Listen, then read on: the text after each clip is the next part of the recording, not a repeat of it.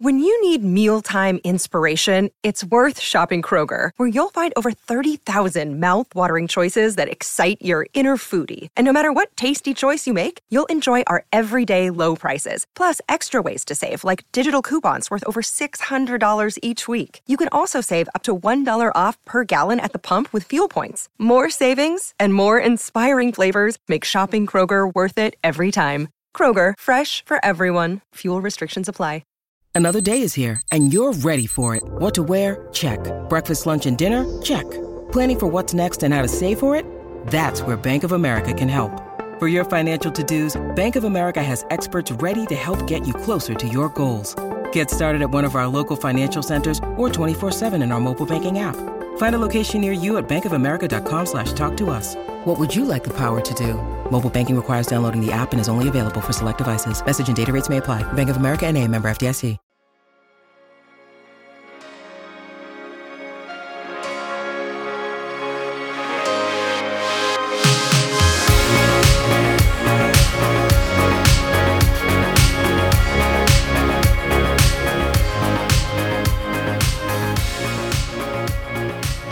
Hello and welcome to Talking Hockey Sense. I'm your host, Chris Peters, and this is episode 17 of the podcast. So glad you could join me for it. We are talking NHL draft today. It is all involving your questions, my answers.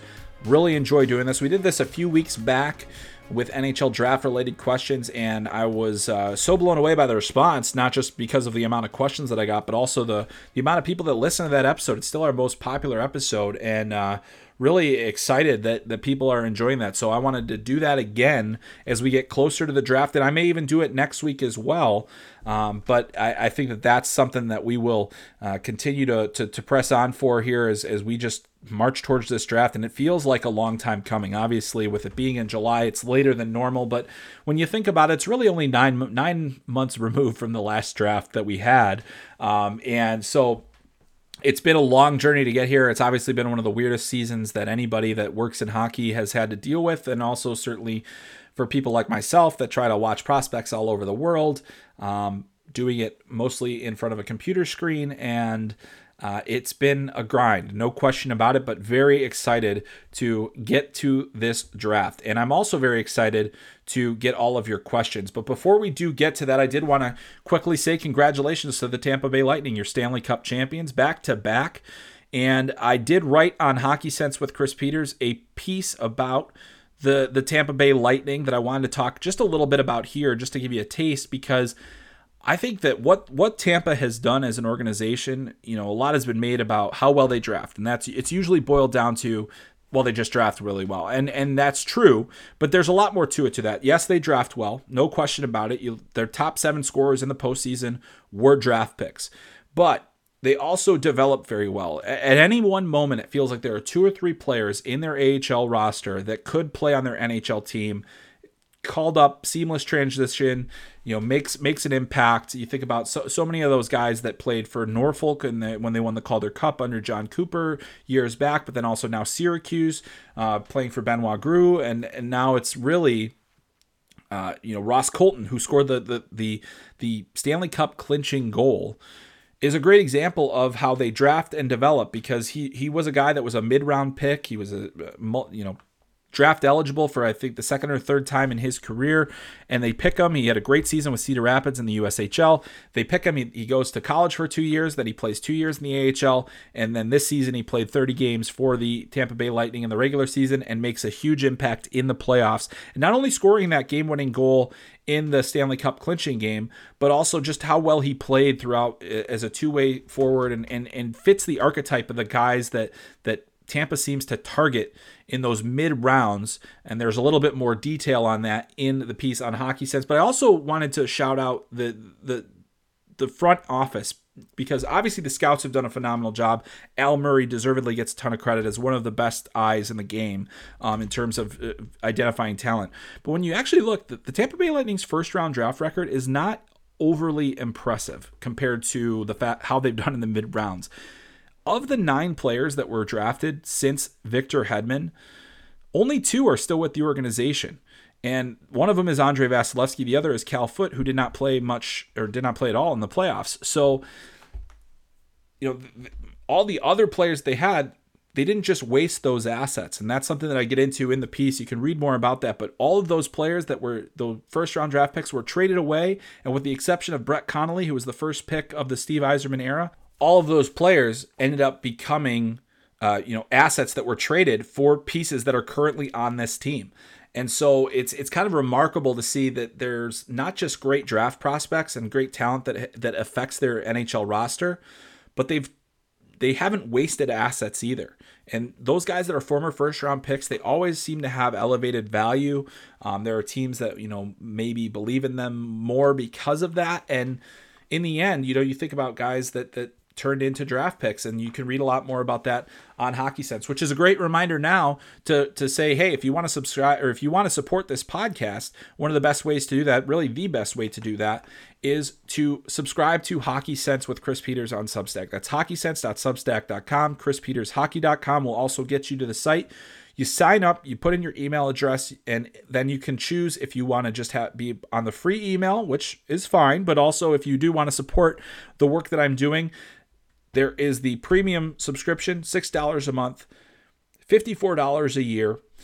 And there's also the supporting subscriber option, which is if you really, really like me and you really believe in, in supporting independent media, you can provide a fee over and above the $54 annual fee and it just does help that that money goes back into the site it helps me deal with expenses and other things like that travel so thank you to anyone that has put any amount of money forward. It really does help uh, get this thing going and allows me to keep doing it and uh, i really enjoyed it and i hope that you guys are enjoying the content that i'm putting out. And if you uh, do sign up you will be able to get to the draft rankings for this year. I did draft class superlatives where i talk about who's the best at what skills.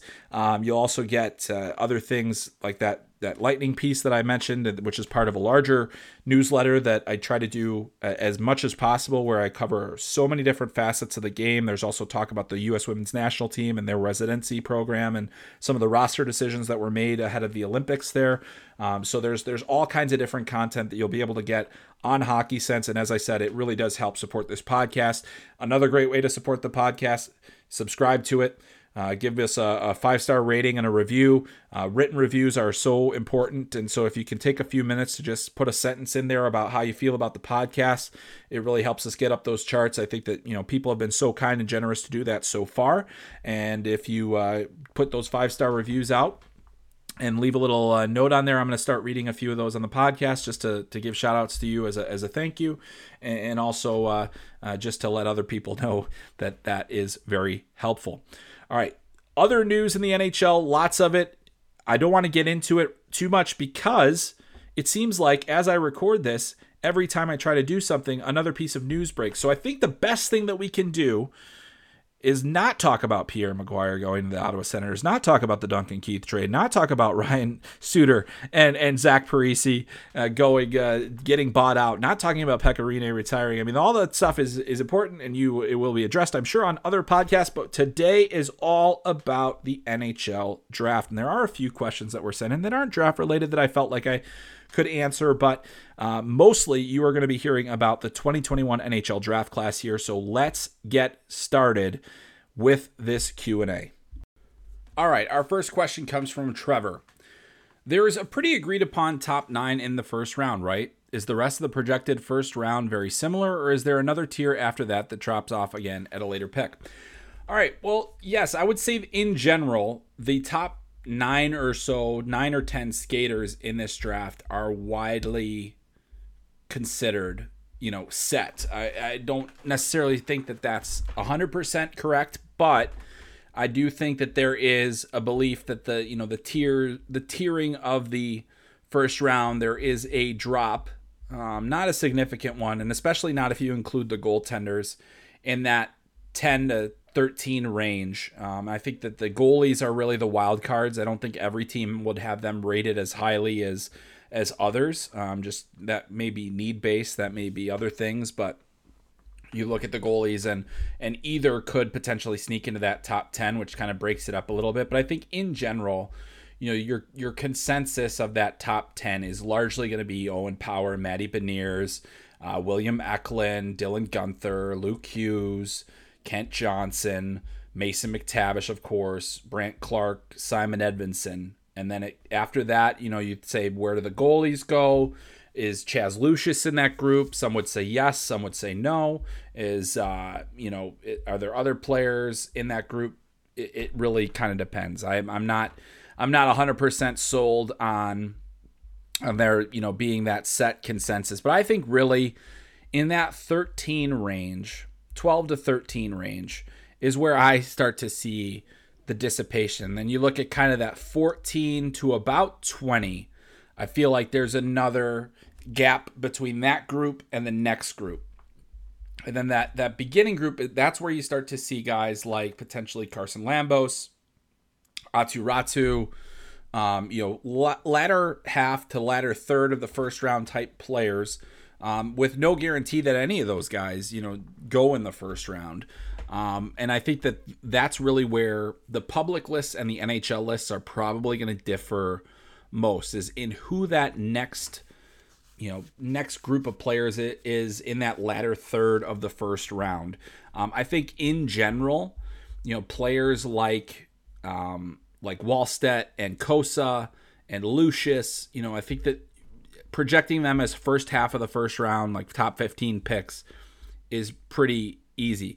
It becomes a little more difficult when you say, okay, well, is it what about Fabian Lysell, uh, Fedor Svechkov, Nikita Chibrikov, Cole Sillinger, Matthew Coronato, uh, those types of players. That's where you start wondering where they are going to slot in. So I think that that's kind of the the long story short is I think you got a really good feel for who the top 10 to 13 players are that are going to go are and then after that it starts to really um, thin out and I think for teams very different you know, you look a lot of these players are polarizing. If you just look at my list and you look at some of the guys that are in the back half of the first round, Logan Stankoven, uh, Brennan Othmann could go higher than I have him. Mackie Samoskevich, is he a first round draft prospect? Not, you know, I have him that way, but I know that teams that that, that don't. Um, Zachary Bolduc, same thing. Is he a first rounder? For me, yes. For other teams, no. So I, I think that that's that's there's a lot of variance in that latter half or latter third of that first round um, which will be fascinating to watch as just a draft watcher and, and somebody that enjoys drama.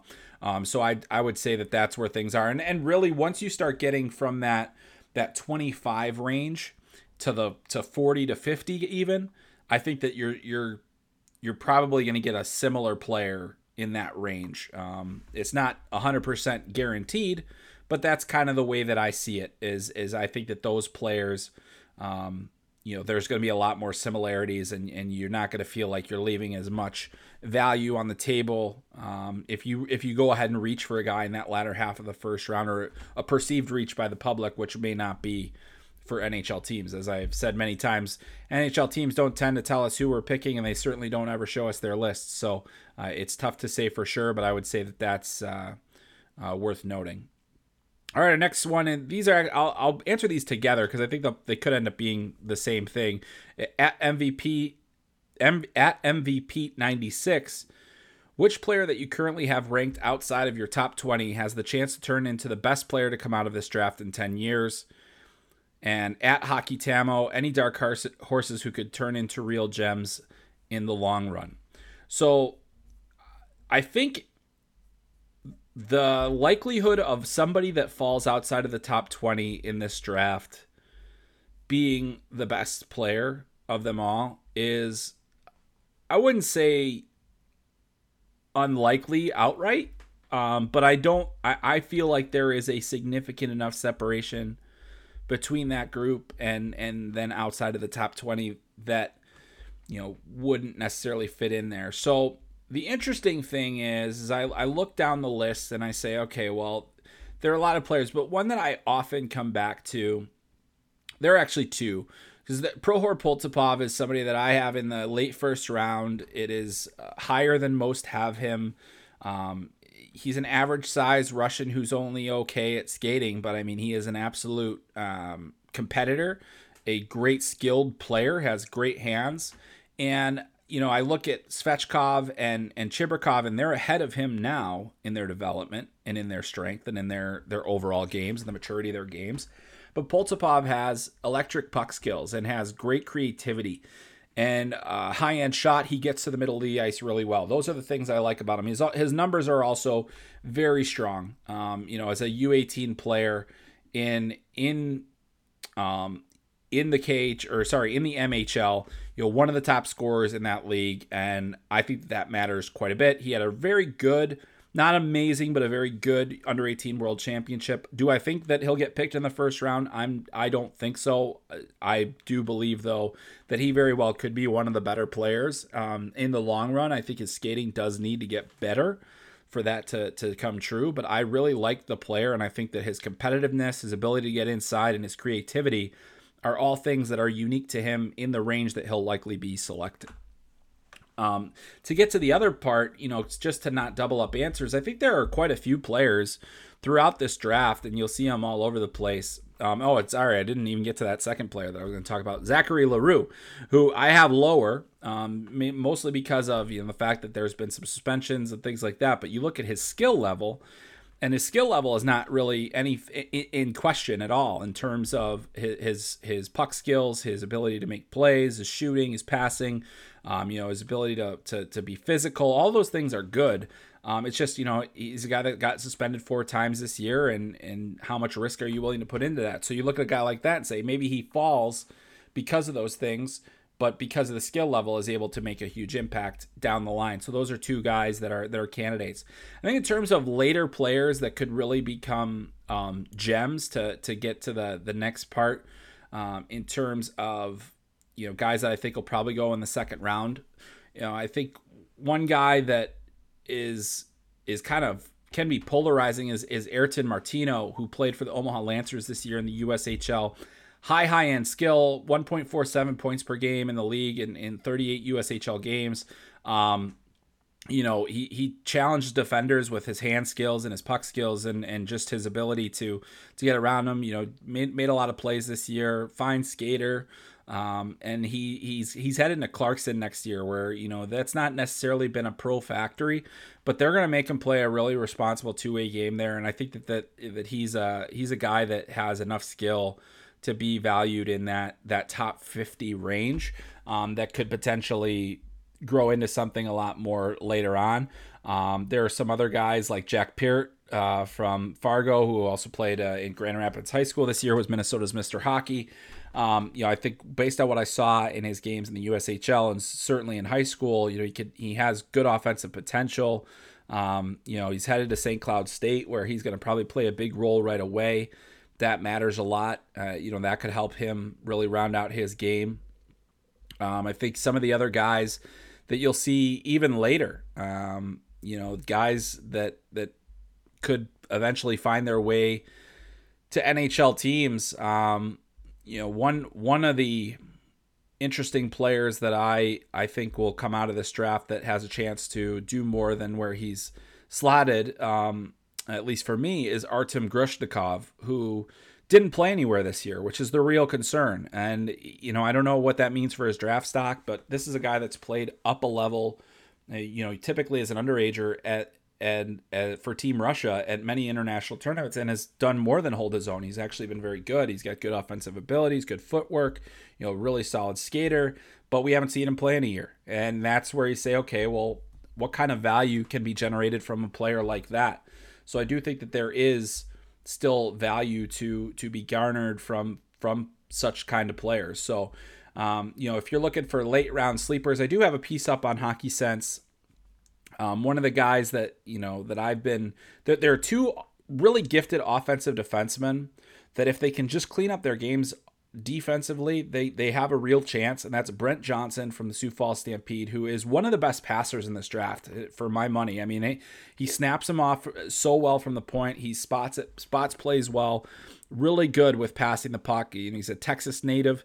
32 points as a USHL rookie. He's headed to North Dakota next season, um, so he's he's uh, you know ahead of schedule. I think of where a lot of people thought he would be. I know there are some people that have him in the um, the high 30s or you know the high 30s or the you know 40s range you know second round prospect i have him um, quite a bit lower just because of uh, some of the concerns i have about his defense and his skating just at his size Uh, but that's interesting. And then if you want to look at a guy who size is not a concern, um, it's Logan Mailloux, who played a portion of the season in Sweden's third division produced at a very high clip. He's he's been an offensive defenseman for forever. Defensively, uh, he just needs so much work, and so I think there's so much risk with a player that needs that much help because you know the offense can carry you, but if you are deficient at, at defensively to the point where the offense is negated, um, which I think at times it was this year, then you have to make a lot of different a lot of different calculations in terms of how what where what at what point of the draft is it willing to take that risk. But those are two guys that i have kind of in the lower lower phases of my draft rankings that i think could really be quality players down the line if things go well in their development and they take the right steps going forward. All right. The next one comes from at drw talk the first round of the MLB draft was wild. The consensus top guys didn't go how most expected. Do you think the NHL draft will be as weird as the MLB? I think we'll see the consensus that the consensus top nine that the industry has identified won't fall that way come July 23rd. So this kind of goes back a little bit towards the uh, the last question that we had about the the consensus top nine. And I think that that's really the case. Really, what what changes that is where the goalies go, where um, you know what we don't know is what is Steve Yzerman going to do? What is Jarmo Kekalainen going to do? That's you know Kekalainen's at five, yeah, Yzerman's at six. They've always been wild cards. They you know they they definitely have their feel for who is the right kind of player for them. Um, and and it'll be interesting to see. I think Mason McTavish is probably the best chance at being a disruptor in terms of where he goes and if he could go much earlier than a lot of the consensus would have him at this point. I think NHL scouts just really love a, a lot about his game, but I, I also think that you know the the thing that gave me pause and why he wasn't in the top five in my last mock draft is you know the skating is not at a level that screams top five to me. You know, I think that other guys like Eklund and and Dylan guenther have that skating ability that could potentially go. So I think there there is a chance, and then there is always the possibility that somebody that we don't expect at all goes in that top 10 range um, and I it, it wouldn't surprise surprise me to see it that way. You know the interesting thing about the MLB draft is it's such a it's such a different kind of animal in terms of how how the draft actually goes. I think even there's even less because the players have a certain amount of leverage um, in that situation, especially the ones that could potentially go to college or you know make other decisions.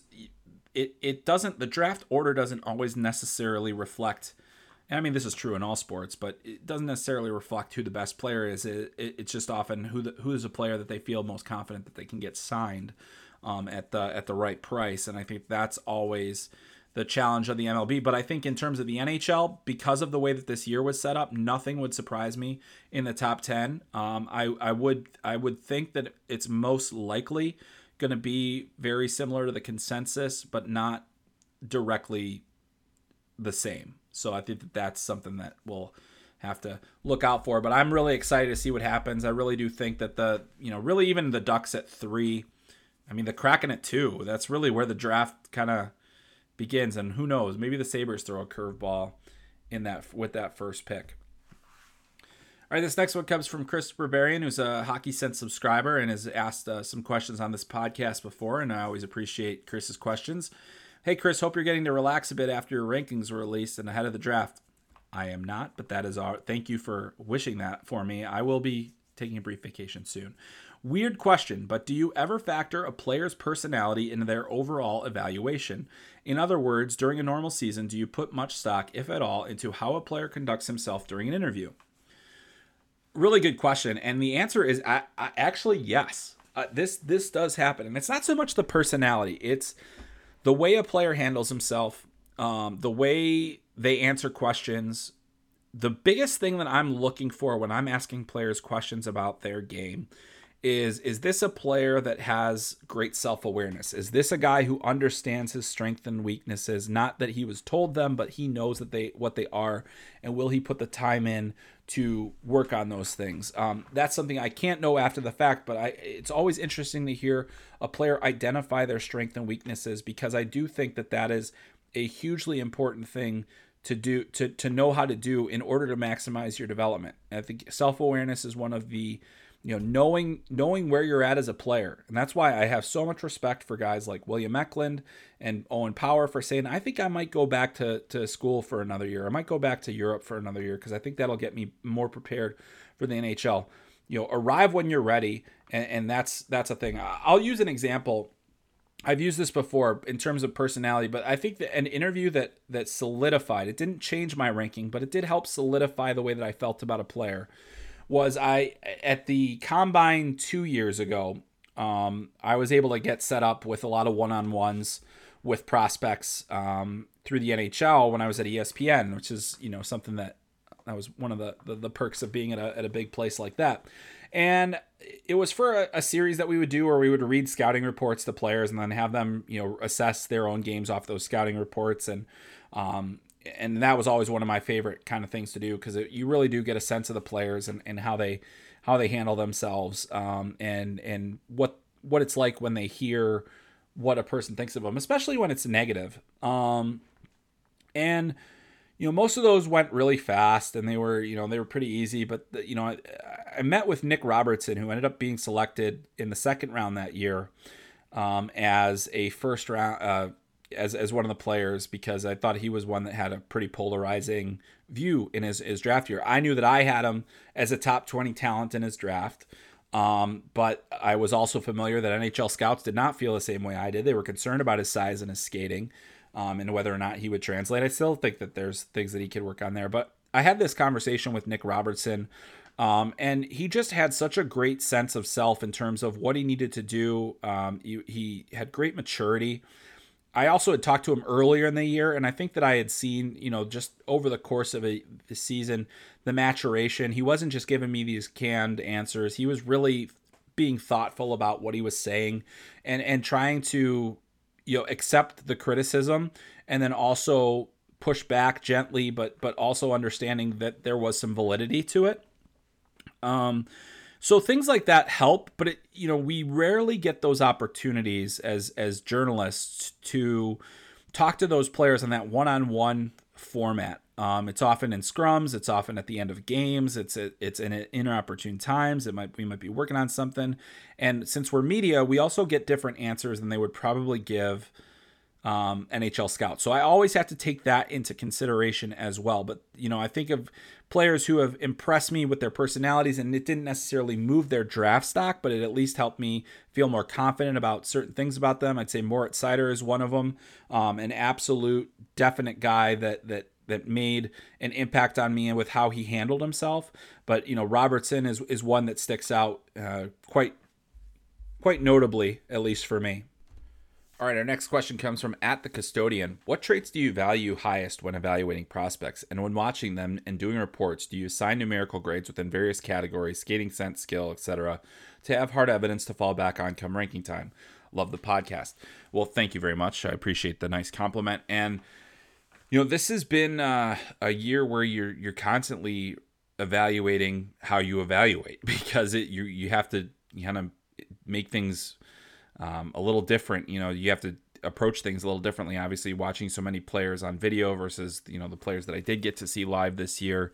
Um, and you know, I was constantly doing that before back when I you know was first starting out and doing a lot of this off of video. But I think that um, the the things the things that I value most, I mean, hockey sense, which is a catch-all term for so many different things, but you know, just the things that I really focus in on with players when it comes to hockey sense is you know how quickly they can process the game, um, their vision, their creativity, uh, the you know their cleverness, the, their ability to find lanes and different things like that. Um, you know timing, um, positioning, all those things I think come into play into the hockey sense. And then it's also like, what are the little things that they know how to do that other players their age don't yet? I mean, that's always an interesting thing. You know, how do they maximize all of their physical skills with the way that they think the game? Um, that's constantly something that I, I, I am trying to, to find in players. I definitely have have upped the level that I value skating um, and which is tough in this draft because there are so many skaters that that are not um, of the highest quality.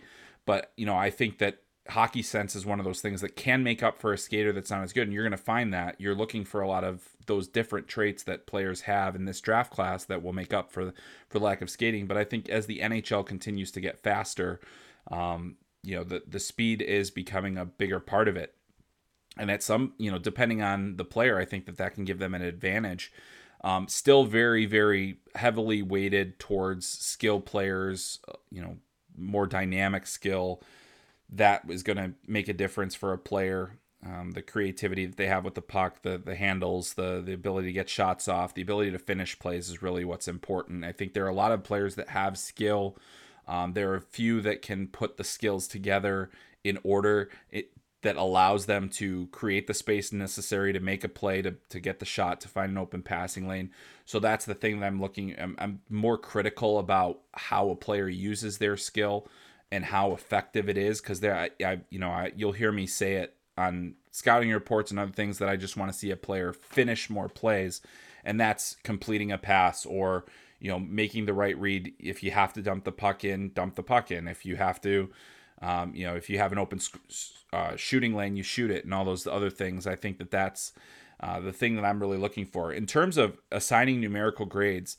You know, this is one thing that I do not do that I know many professional scouts and many scouting staffs have their own systems and rating systems for skills. So I do not assign a numerical value, which believe me, I I have constantly been trying to find a way to do that better.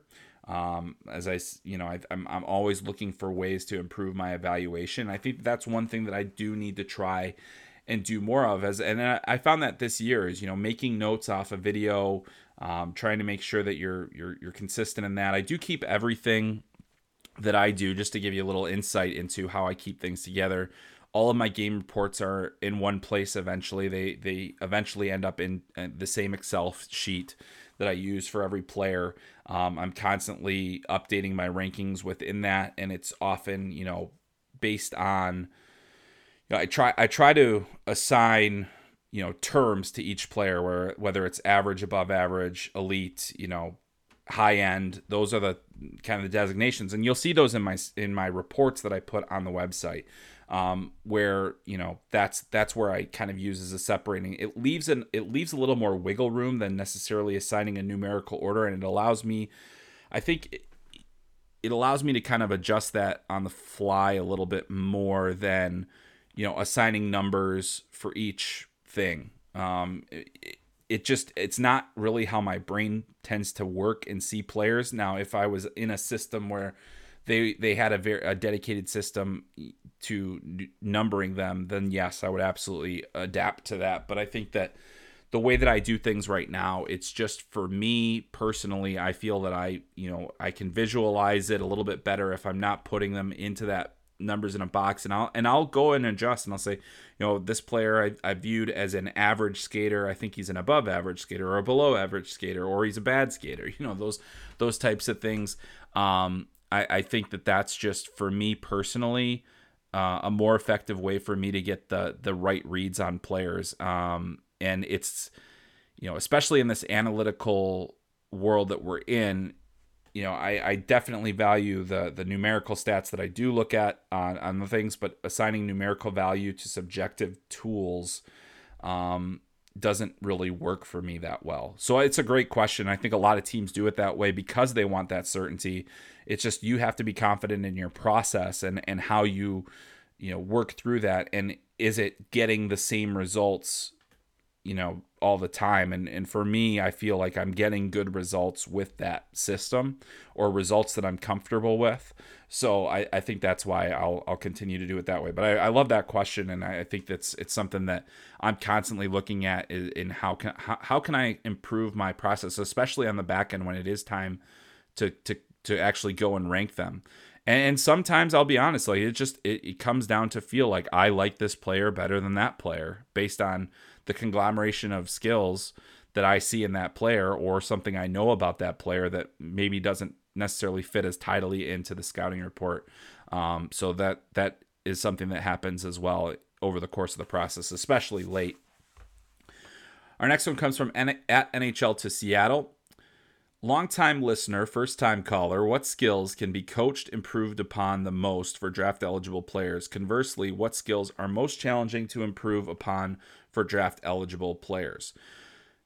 I'll hang up and listen. Thank you very much, uh, John, for your uh, for your old school radio calling. I, that's how I, I fell asleep to uh, sports talk shows when I went to bed uh, when I was a kid because I was that weird kid that did that kind of thing. Um, and so I'll hang up and listen. Just uh, it brings back memories. I appreciate that. Well, well, listen to this one, John. So basically, I think there's a couple of different things. The first thing, obviously, it's so obvious the the experience. You know, I think that there is so much gained from experience moving up the ladder, and that allows players that that's where their hockey sense begins to adjust. The more they play, the better they get at, at figuring out different patterns, the better the you know the way they anticipate better. Those are all things that I I think will improve over time. They're not just natural things that are the way that they are when a player is drafted. And I think that that development of hockey sense can really be the separating factor over the course of a player's career because it could have been a reason why some of them were drafted later. But as they gained experience, it allowed them to play the game better. So I think that that's one thing that absolutely can be improved upon. I don't think it can be coached necessarily, but I think it can be trained in some regard and just over repetition. That's where hockey sense and those types of things just really improve. It seems obvious to say it, but sometimes, you know, that I, I think it's under regarded in terms of what you know what experience actually does for a player on top of their training and everything else getting stronger. Um, I do think that you can improve skating to a certain degree. I think that there's a lot of great skating coaches out there that are constantly working with players to get their stride. I think John Tavares is is a great example of a player who improved his stride even after he was in the NHL. Um, you know, I think that that's something that they're going to be looking at guys like Brandt Clarke in this class, and and and I think even Mason McTavish. You know, try how do we how do we get them to uh, get the proper stride, get the better, get a little better footwork. You know, um, those are things that that can be coached up a bit by certain certain people. Shot is another thing that you, we see players improve all the time. Um, you know, focusing on different shot angles, make you know, shooting off different feet, um, having different release points. That all comes with training, practice, repetition. You, look at guys like Darryl Belfry that uh, that that work with NHL players, and they're constantly retooling shots and things like that. So um, those those can be improved as well. I really think anything can be improved. It's just more difficult to get through to some things. And I think one of the things that a lot of NHL scouts, coaches, all those others that believe isn't something that can necessarily be improved over time is work ethic, the compete level, things like that, where it's just kind of baked into the player. And if you don't see it at one level, it's harder to imagine it's going to materialize at other levels. And sometimes players aren't challenged enough to get to that level. So I think, you know, those are those are things where that's really on the player. I will say that any player that's dedicated to their craft is going to find ways to improve. They're going to find ways to get better. Um, it's not always something that a coach can do or say to them, but but that's that's kind of where it is. I, I think you know there are skill coaches for everything now. There are so many people that are working with players, and I think that's a great thing because I think we're seeing those improvements. The creativity, the skill level of players in the NHL today is far greater than I think it's ever been. Um, and they're also really good at defending and things like that. But um, but yeah, but I think I, I hope that answers your question. It's a tough one to answer because I think you know there are things that are really difficult to improve on and skating is really one of those things where it is it is difficult but it can be done because we've seen it done before but are you going to make a dramatic improvement in that I don't necessarily think so although I'm sure there are plenty of skating coaches out there and if you'd love to advertise on this podcast, skating coaches, go right ahead. Um, that that would believe that they could uh, improve improve a player's stride, and and I think there are going to be a lot of players in this draft class that should be uh, consulting with skating coaches this offseason and beyond. This next one comes from at 99 Read Balloons. I love that that uh, that handle. It seems as though there are many teams willing to move first first round picks this year, which probably reflects the talent available on the trade block, but also how some GMs feel about the draft. Are there a few teams that you know of that value this draft more than others? Not necessarily. I feel like you know there are certainly some some staffs out there that believe um, that they have a better handle on this draft. I think you know that's that's been reported in other places. Everybody's going to say that they're confident in their list right now. They like where they're at. They feel prepared. Um, but I do think that the relative lack of certainty that's coming into this draft, where there's really no consensus, there's not a whole lot of flow to the lists, there's wide, wide variance in where teams have certain players, which I think is not completely unusual, but I think it's more pronounced this year. Um, so I don't necessarily know that there are certain teams out there. I think the teams that are are in the later first round would probably be more willing to to move picks if there are moves to be made. I mean, you think about the different talent that that we've heard about. You know, Vladimir Tarasenko wants out of St. Louis. Um, we just saw that Erik Johnson waived his no trade or no move clause for Colorado, which opens him up and, and also would make him available for uh, the expansion draft if need be. I think we're not going to really know what the draft movement is going to look like until we know what Seattle is doing and what kind of moves and side deals they're making. Um, protected lists will be due this weekend uh, as we record this, so that could really help shake up the trade market and also see kind of what teams are willing to do what. Um, and if I'm Seattle, I'm not worried about collecting more first round draft picks in a weaker year. I'd say, hey, let's go. I mean, give let's load up on it. Let's get as many people as we can uh, in this early stage, and you know, we'll we'll also hopefully get some some good pieces for the NHL team. So that's kind of where I'm at. I think that most teams feel like they have a really good handle on the draft, but they're also going to have a really good handle on how to value their first round picks. I think those later first rounds, especially if you have a second round pick this year, you're probably not going to feel too terrible giving that up. So um, it's just something to think about as we move forward here into this, where where teams are trying to figure out what they're going to do. All right, at Adam Adam Flett asks, what's the better first round haul for the Red Wings? Mason McTavish and Nikita Chibrikov, or Dylan Guenther and Zachary Bolduc? And what's your best case for the Wings? Thanks and hope you're well. Thank you, Adam. I am doing well. I, I hope that you're well as well. Um, so if we're looking at that, I think that you know Nikita Chibrikov falling to 23 would be very fortuitous um, if it happens. But him, McTavish, and Chibrikov to me would be the better first round haul than Guenther and Bolduc, especially since the Red Wings are going to need center depth, that they are going to need some skill, and you can get that with Chibrikov. I think McTavish is your all around center, does everything pretty well, shoots well, passes well, um, you know, is is nasty, and then Chibrikov is all skill. He he does have some physicality to him, a little bit of edge, um, and uh, you know I think that that's a good thing. So if you could get those two players, I think you're thrilled. Even if you get Guenther and Bolduc, I think you're thrilled as well. I think Bolduc could be a little bit of a reach towards the end, or you know, at, at, at 23, just not necessarily because he's kind of that's right around the range that he is on my rankings. But I, I, I do think that you know you can get McTavish and Chibrikov, and that that would be very favorable. Um, I think Chibrikov is the better asset than Bolduc, and McTavish isn't so far away from Guenther that's the reason why I would I would say that's better.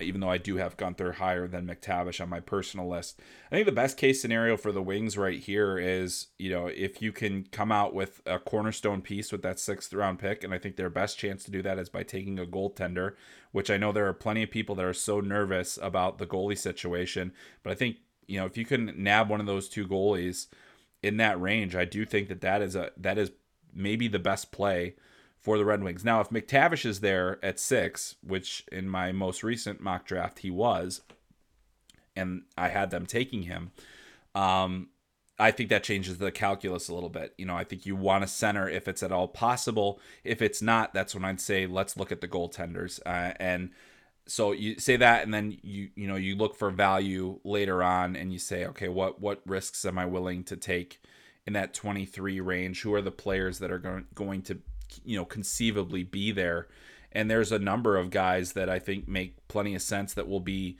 maybe not amazing blue chip prospects, but guys that could play at the NHL level. You know, perhaps is is um, you know Aatu Räty there at that point. Are you willing to take the risk on a guy that many people believe was the number one prospect coming into the season and, and fell out of favor there?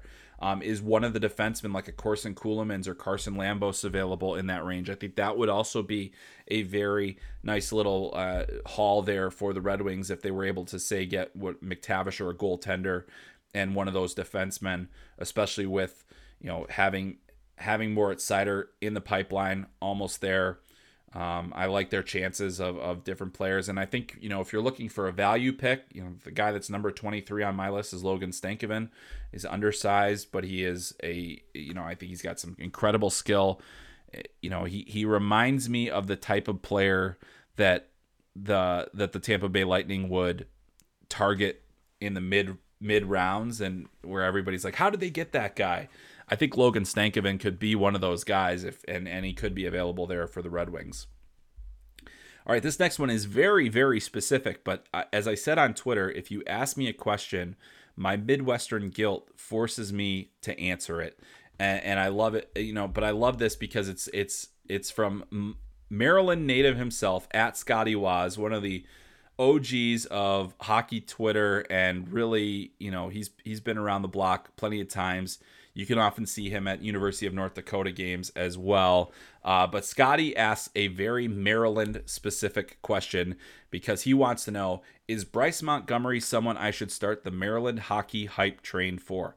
Bryce Montgomery is a six foot five, 220 pound defenseman, right shot defenseman, um, who is a late 2002, born in November of 2002, from Bowie, Maryland played for Team Maryland, um, and also played some some high school hockey in Maryland before going off to Cushing Academy for prep school.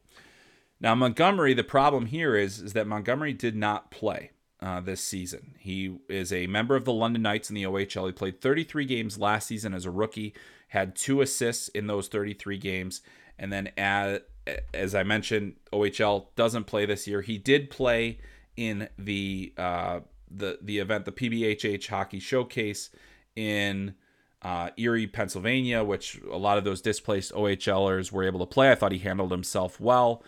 The question I have is Are teams comfortable enough? Now, he's got the size profile NHL teams love. He's a right shot defenseman as well.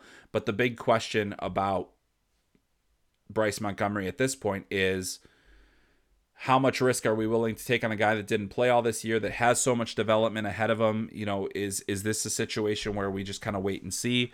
I think you know for for bryce he may not have his name called at this draft. Um, it's certainly possible. I think the skating needs to come along more. Um, but he's got a lot of tools and he's got upside. There's no question. I think there's potential there. You know so if there's a team that sees him at, at his size and everything and and and and the overall package that he has in, in terms of, you know, being that right shot defenseman, being a guy that can, you know, play play a physical game. You, you're not gonna have to worry about him tacking on weight or things like that because he's already such a such a big big human. Um, I'd be interested to see if a team takes a flyer on him in those late rounds, just because of that that size profile. I'm not necessarily certain that he did enough in that essentially couple weeks of hockey uh, at the PBHH Invitational to warrant a selection this year. But Scotty, by all means, start the Maryland hype train, get it going for him so that he can uh, maybe maybe get a chance here. But uh, Bryce Montgomery is a player that I have looked in on, and I think that, that there's enough there for him to get drafted. I just don't know necessarily how willing teams are going to take that risk. But if Scotty, if you want to publicly petition all of those teams, uh, absolutely do it. All right, our next one comes from Andrew Widmeyer, and he asks: Every year, it seems like there are there's one or two guys rated highly that last much longer than anyone would expect. Who from this class do you think that is, or think is at risk of a pretty decent fall, and why do you think that happens? Well, I think the guy that is most likely to drop, especially from what is available in the public space, which is, you know, think about all the elite prospects, future considerations, you know, even some of the the TSN lists. Um, Central Scouting even bumped him down a little bit uh, already, and that is Fabian Lysell from Sweden, and he is one of my personal favorites in this draft. And as I mentioned, he's he's he's a favorite of a lot of people in the public space, and um, and I don't blame them for it because there are not many players that jump off of a video screen the way that Lysell does, and he is a highly skilled player one of the quickest players in this draft. I think he's also one of the best skating forwards and an absolute weapon in transition. Um, but there was at least, you know, some eyebrows raised when Lysell was not named initially to the summer evaluation camp for for Sweden that's coming for for the U20 team, and they're coming to Plymouth, Michigan. I'll be there to watch them. Um, Lysell was not on the initial roster. However, William Eklund is no longer going to that event, so they added Lysell. So he was the last. Um, uh, you know, he was basically the first man in if somebody was was not going to play. So they obviously like him. But from what I continue to hear now, I, he, to me, he's a top 15 pick. I do not think he's going to go in the top 15 in this draft. I, and he could slip into the latter half, maybe the latter third of the first round. So going back to that that Red Wings question, Lysell might be there at 23, so who knows? But I think he's the guy that is most at risk of a of a pretty significant drop. I think there's some concern about is is he, um, you know, is he, is, can he be a little soft at times? Can, is he is he can he be hard to play against? Can he do more than produce off the rush? Can he make plays in stationary positions? Can he make plays in in sustained pressure situations? I mean, there are a lot of different things that we don't necessarily know about him and you know, Lysell, you look at his statistical profile this year. He played 26 games in the SHL, had three points. Um, didn't play a ton of minutes. Also, you know, when he was in the U20s this year, in the um, playing for Frölunda's U20 team, wasn't getting many opportunities. There's also, I think, some attitude questions. You know, he wanted really wanted to get promoted in Frölunda. He ends up going to Luleå, um, and you know, I I think there's a lot there with him that scouts have either just rubbed them the wrong way or they're not quite sure. So I think that uh, Fabian Lysell is is really at risk of, of slipping late into the first round. Maybe there's a team in that 15, you know, that the teens range that will will try and snap him up and, and hope that uh, that gets out there. But I think he's one of those guys that that a lot of us in the public space like. Um, that you can read about and and see from all the rankings. You just look at his elite prospects page right now, and you know number 11 on the consolidated rankings, I think it's a very good chance that he'll be the guy that falls. If he doesn't, I would never be more happy uh, to be wrong because he's number 12 on my personal board. So I, I, really like the player, and I think that there's more for him to show as he progresses throughout, um, you know, this season and into his um, further into his pro career. All right, our next one comes from uh, Norariak. I hope I'm pronouncing that right on the Twitter handle. Who does Minnesota pick in the top five in the 22 and 23 draft? So we've got Minnesota Wild fans preparing for the worst after um, we have uh, Zach Parise and Ryan Suter bought out. I mean, really a shocking piece of news that dropped on Tuesday. Michael Russo of The Athletic broke it as he so often does on the Minnesota Wild beat. But uh, geez, just uh, a lot to digest there for the Wild. Um, but I would say the nice thing is, is that they do have uh, an improved prospect pool. I think one of the things that, that they've they've managed to do is is bring in some some high end talent. And Matt Boldy is really exciting. Calen Addison, who they acquired in a trade with Pittsburgh, uh, very exciting prospect.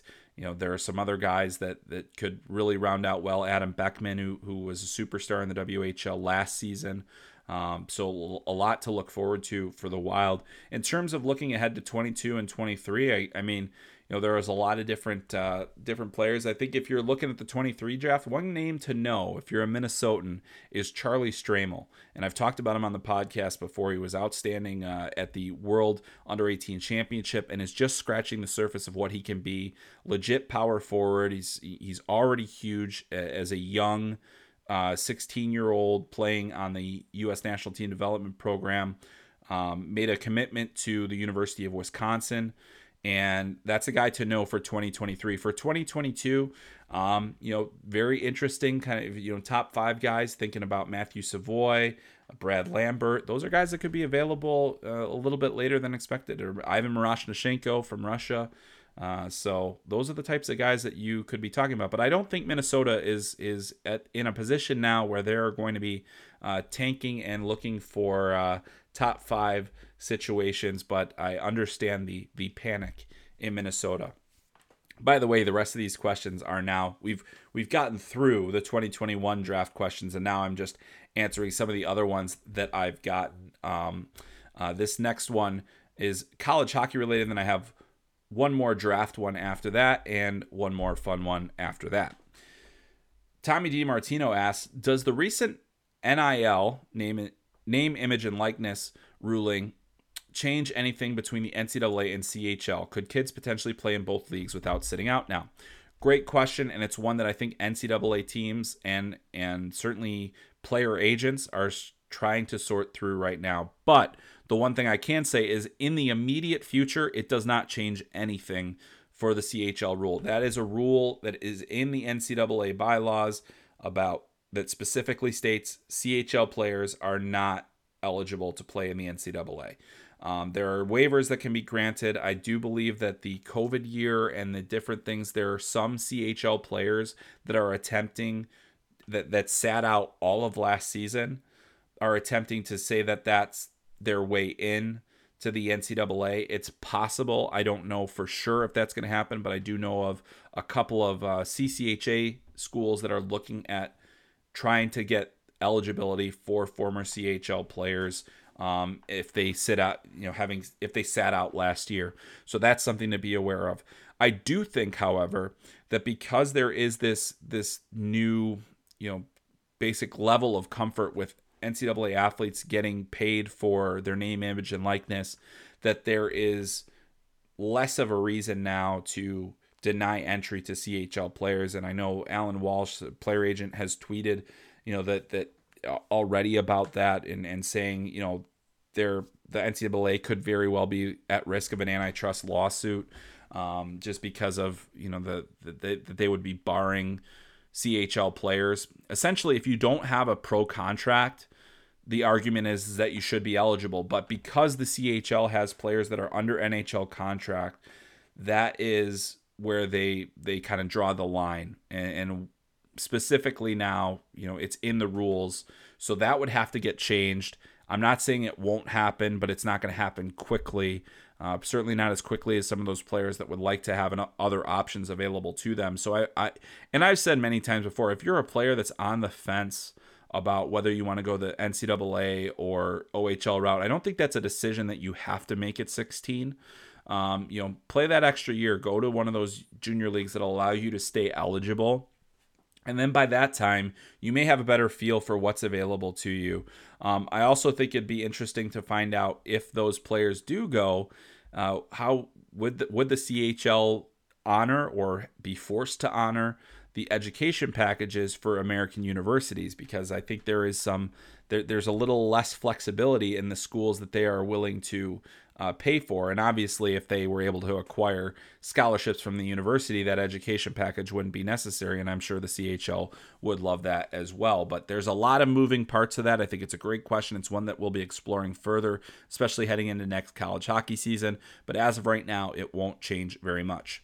This next one comes from at Devs 2020, and it's this. Uh, you know, this is an interesting question, and I, you know, I always debate answering it publicly.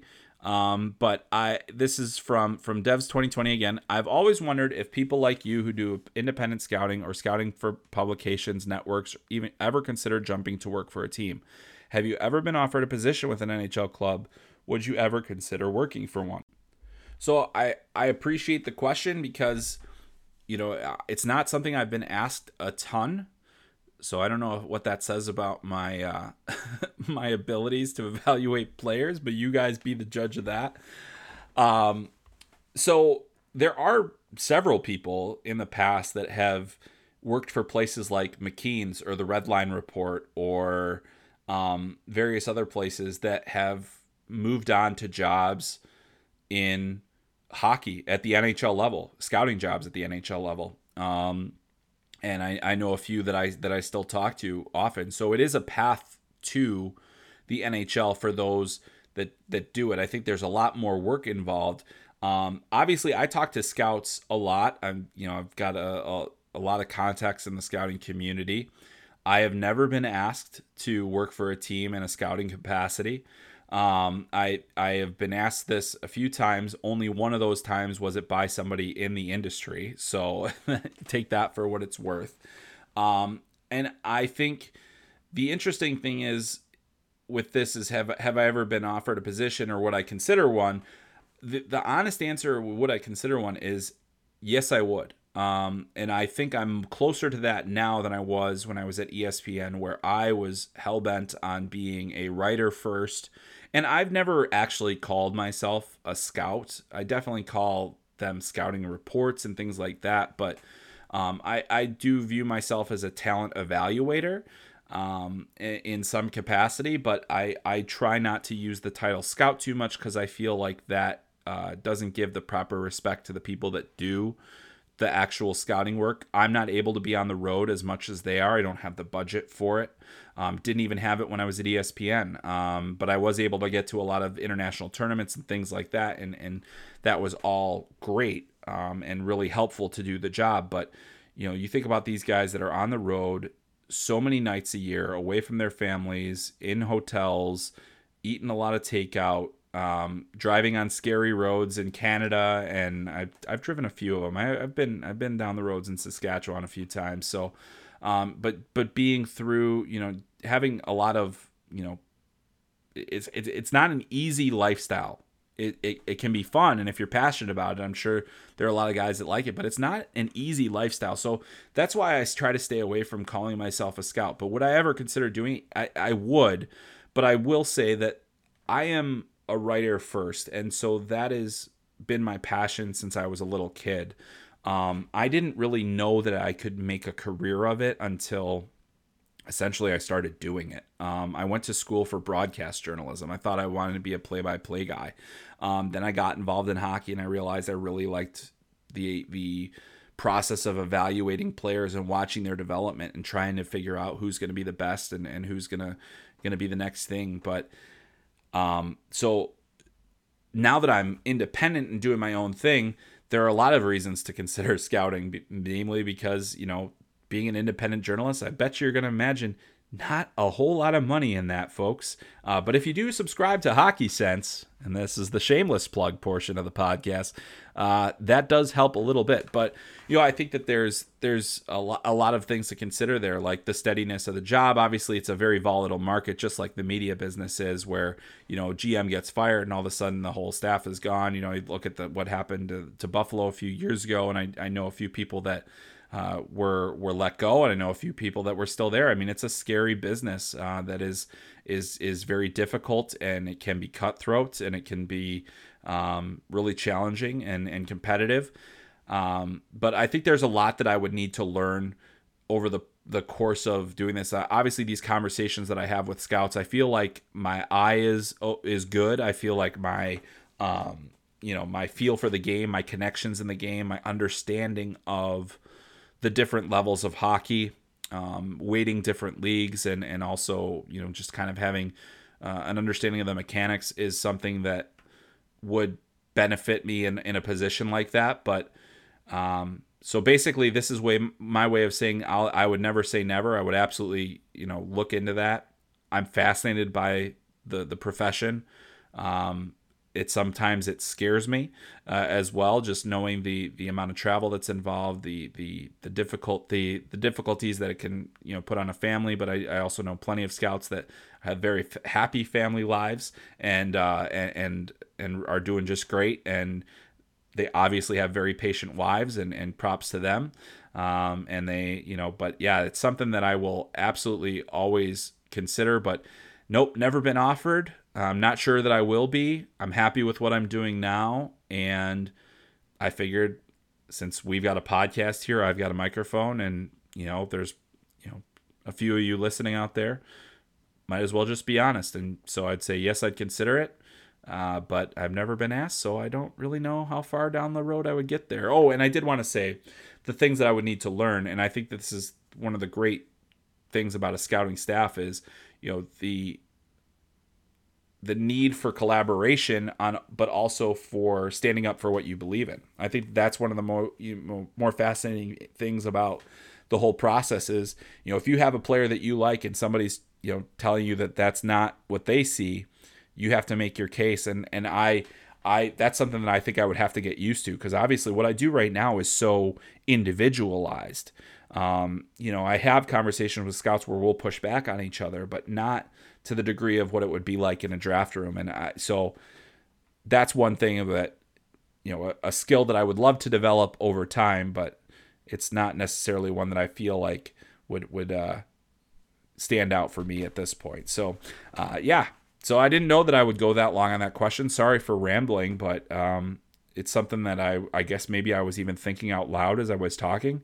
You probably, you guys probably picked that up, right? So, uh, anyway, well, scattered answer for Devs 2020, but thank you for the question. I appreciate it. And uh, yeah, I think there are a lot of great scouts out there who got started on on this side of things and and have built pretty pretty solid careers and have uh, a lot going for them.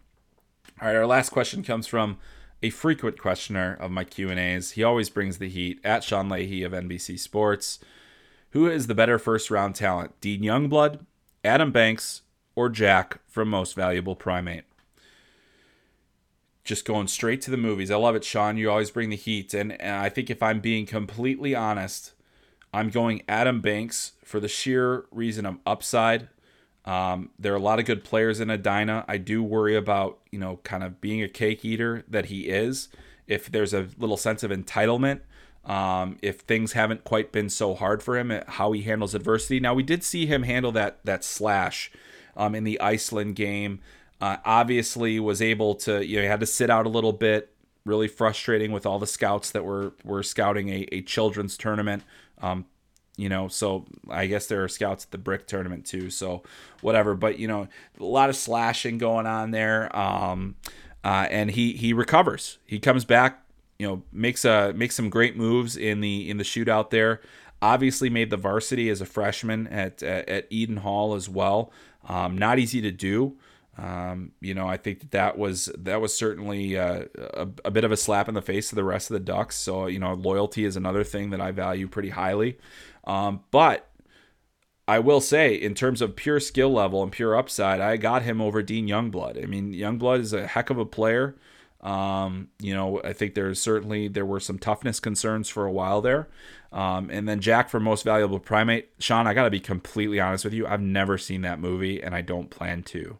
Um, so uh, I can't give Jack from most valuable primate a, a clear grade.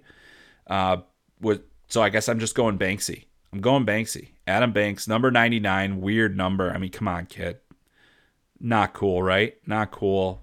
But, you know, whatever. You're Banksy. You can do what you want. So uh, I guess we'd have to unretire 99 league wide um, just to make sure that whatever team he goes on, he's able to wear his preferred number because that's what you do for kids from Edina.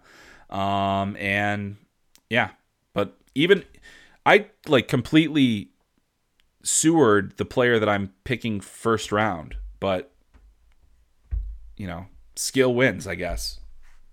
Go Banksy. All right. Well, I guess that's it. I run out of questions. We'll probably do this again. Send in your questions for next week. You can always hit me up at Chris M. Peters on Twitter, Hockey Sense with CP at gmail.com.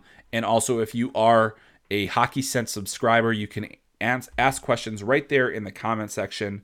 I will always answer those first. My thanks to everyone that sent in questions today to provide the content for this podcast and allow me to talk to myself without really talking to myself. It means a lot to me. I hope that you guys got something out of this podcast. I hope that you'll get something out of our next one. I'll have a lot more in next week's podcast about what to look for at the NHL draft. I'll also be talking about what to look for on Hockey Sense for the coverage. I plan got a lot of plans, still sorting through them all.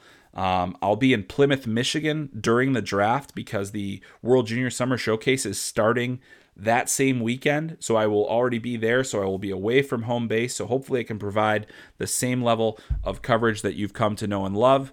Um, and I really, really appreciate you checking out this podcast. So once again, please subscribe, rate, review, help us out. Give us those written reviews. They really help. Five stars. Unless you didn't like my answers today, then, you know, five and a half stars, four stars, whatever. Just try to be nice. And since apparently I don't know how to close a podcast anymore, I'm just going to end it there. So I really appreciate all you guys checking this one out. I hope you'll enjoy uh, this pot, this episode, the coverage that we have coming up on Hockey Sense, and certainly next week's as well as we head into the draft. We'll also have a draft recap podcast. And again, still not ending the podcast. So uh, yeah, I'm Chris Peters. This is Talking Hockey Sense. Thank you so much for joining me this week. We'll catch you next time.